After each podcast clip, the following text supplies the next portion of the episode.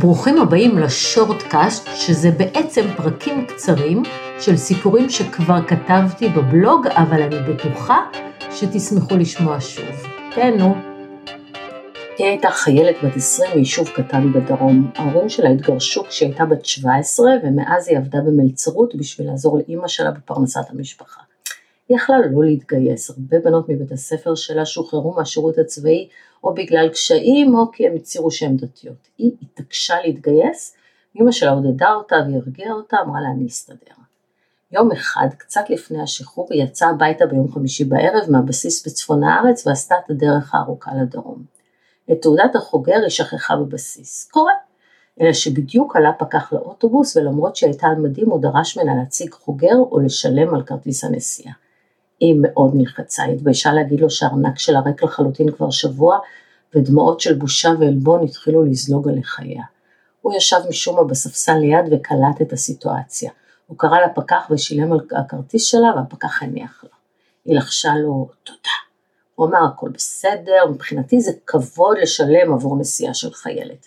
אז הם התחילו לשוחח והוא סיפר שהוא עלה לארץ רק בגיל 26, והוא לא שירת בצבא ולכן הוא מעריץ חיילים והוא רוצה להודות לה על ההזדמנות שלו לקנות לה את הכרטיס. הם המשיכו לשוחח ככה כל הדרך, הוא ירד מהאוטובוס בתל אביב והיא המשיכה דרומה, לא לפני שהם החליפו טלפונים. ככה התחיל סיפור אהבה מהסרטים. הם לא נתנו לעשור שהפריד ביניהם ולהבדלי המנטליות התאומים להפריע להם. הוא חיזר אחריה כמו בסרטים והיא הרגישה כמו סינדרלה, שהנסיך הגיע על הסוס הלבן כדי להציל אותה מחייה הקשים. הוא היה שרמנטי ונדיב ומקסים והרעיף עליה מחמאות ומתנות והיא הייתה נערה בת עשרים, שיכורה מאהבה. לא חלפו שלושה חודשים והוא קרא ברך והציע לה נישואים וכמובן שהיא אמרה כן. שבוע אחרי השחרור הם נישאו בחתונה מפוארת. כל בני משפחתו הגיעו במיוחד מדרום אפריקה והרעיפו עליה ועל משפחתה אהבה רבה. היא הרגישה האישה הכי בת מזל בעולם. היה ברור שהיא עוברת לגור איתו בבית שלו בהרצליה, פחות היה ברור לה על מה היא חתמה אצל עורך הדין של הורה, והיא לא ידעה מה זה פרינאפ, והתביישה לשאול שלא יחשוב שהיא איזה ילדה דרומית מטומטמת. הייתה חברה אחת ששאלה אותה אם זה לא מוזר שהוא מציע לה נישואים תוך שלושה חודשים, ובמה בעצם הוא עובד, והוסיפה שיש לו משהו מפחיד בעיניים. זה קנאית היא, אמרה אמא שלה התמימה, שהייתה בטוחה שהבת שלה נסיכה מהאגדות ושהוא האביר על הסוס הלבן. שלא כדרכן של אגדות, הם לא חיו באושר ובאושר אפילו לא חודש ימים. היומיים הראשונים של ירח הדבש בתאילנד היו כמו באגדות. אבל ביום השלישי הוא עשה לה סיבוב היכרות על רכבת הערים הנרקסיסטית וקיבל עליה התקף זעם קשה בגלל שהיא העירה משהו. בזמן אמת הוא לא הגיב, אבל ברגע שהם חזרו לחדר במלון הוא צרח עליה צרחות אימים, קרא לה מטומטמת, ארסית, כפרייה מכוערת, והודיע לה שהוא עשה טעות גדולה שהתחתן איתה והוא מחזיר אותה מיד כשהם חוזרים לחור שממנו לקח אותה. מעולם, בכל עשרים וקצת שנותיה, איש לא צרח עליה והשפיל אותה כך, והיא ממש הרגישה כאב פיזי בגוף מהלחץ והתדהמה והאימה שהיא חוותה מהצרחות שלו.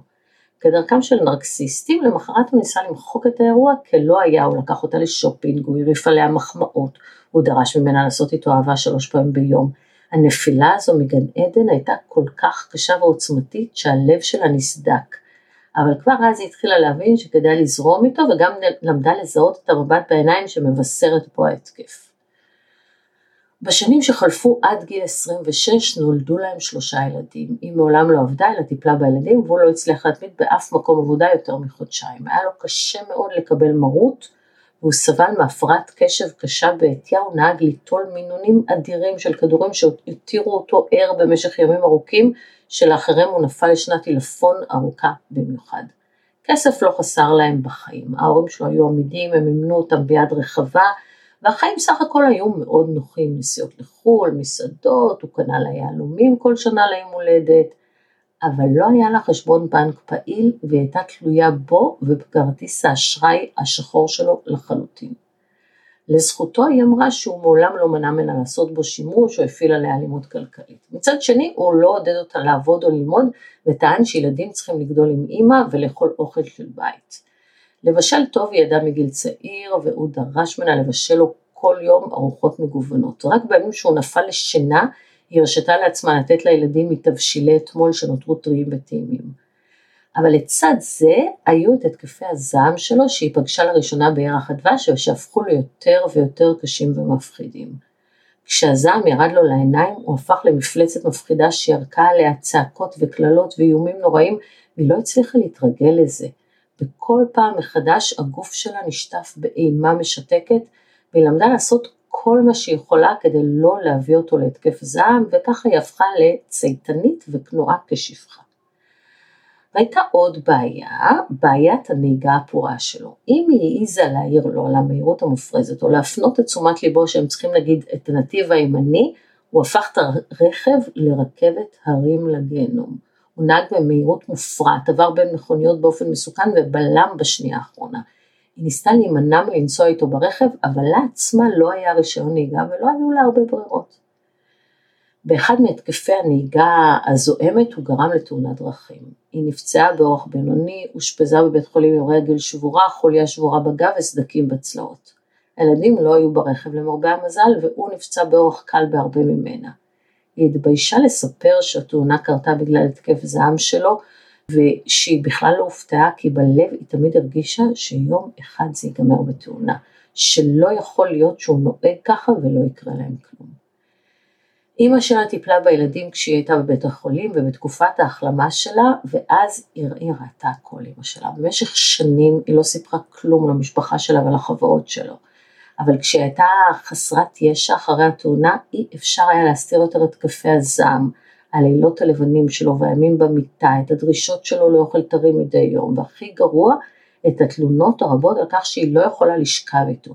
איכשהו הוא הצליח להפוך את עצמו לקורבן הראשי של התאונה, ובאחד מהתקפיו הוא האשים אותה שכל התאונה הזאת קרתה בגללה ועכשיו הוא צריך לסבול מזה. זאת הייתה הפעם הראשונה שהיא חשבה על גירושים, היא אמרה לו שהיא צריכה שקט כדי להחלים וביקשה לנסוע לבית של אימא שלה עם שלושת הילדים והוא לא הסכים ואמר שזאת תחשב חטיפה והוא יקרא למשטרה. הם נסעו והשאירו אותו עם הילדים. לא עברו שעתיים הוא הגיע עם הילדים, השאיר אותם אצל אימא שלה בטענה שהם בוכים ומתגעגעים. למחרת הוא שלח לה שירי אהבה ולא הפסיק להתחנן שתחזור ואחרי יומיים היא חזרה. את הפיצויים מהתאונה הוא הפקיד בחשבון שלו, שלה כאמור לא היה פעיל והוא זה שממילא התנהל מול עורכת הדין וגם לא היה לה מושג מה הסכום שהיא קיבלה. היא החלימה והחיים חזרו לשגרה המוכרת עם שינוי אחד, היא לא הסכימה להיכנס איתו יותר לרכב. היו לה כמה חברות שהיא הסכימה לנסוע איתם אה, והיא עשתה הרבה מאוד שימוש במוניות. אבל היא התחילה להבין שאסור לה להיות תלויה בו, שהתלות שלה בו מסכנת אותה. התובנה הזו הייתה פוקחת עיניים. למרות החרדה מהכביש היא החליטה ללמוד נהיגה ולהוציא רישיון. להפתעתה הוא סירב לשתף פעולה. את לא צריכה לנהוג, זה מסוכן מדי, את בטוח תהרגי, את בטוח תהרגי מישהו על הכביש, אמר הנרקסיסט בשיא הרצינות, וכשהיא התעקשה הוא חטף התקף זעם קשה, אבל כל תא בגוף שלה התקומם. יש לי כסף משלי, אני רוצה את הפיצויים שקיבלתי מהתאונה, היא העזה לעמוד על שלה. את חתיכת כפויה טובה, את גרה בבית שלי וכל מה שאת קונה ואוכלת זה מהכסף שלי, הפיצויים שלך נגמרו מזמן, הוא הודיע לה. אז אני אצא לעבוד ואני ארוויח כסף כדי להוציא רישיון, היא אמרה והוא כן ממש, את תצאי לעבוד. הדבר היחיד שאת מסוגלת לעשות זה לנקות בתים וזה לא ממש הסטייל שלך, התרגלת לטוב, אה? הוא אמר והוא נתן בה מבט שמשמעו הוויכוח הזה נגמר. מה שהוא לא ידע זה שעוד מנערותה היה לה כישרון ציור ועם השנים היא למדה גרפיקה ממוחשבת בקורסים אונליין. היא חיפשה משרה כגרפיקאית והתקבלה לעבוד במקום שהסכים לקבל אותה בלי ניסיון. הוא נדהם שהיא הודיעה לו שהיא מתחילה לעבוד אבל גיחך ואמר יאללה יאללה בואי נראה אותך מחזיקה מעמד שבוע. הם מאוד מאוד יבינו שיש להם עסק עם מטומטמת וייתנו לך בעיטה. אז לא רק שזה לא קרה, היא התגלתה כגרפיקאית מוכשרת ונתנה את הנשמה בעבודה, ועד מהרה היא הפכה לכוכבת בתחומה. מהמשכורת שלה היא שילמה על שיעורי נהיגה, וכעבור שנה היא אחזה ברישיון נהיגה ואפילו קודמה בעבודה וקיבלה משכורת יפה.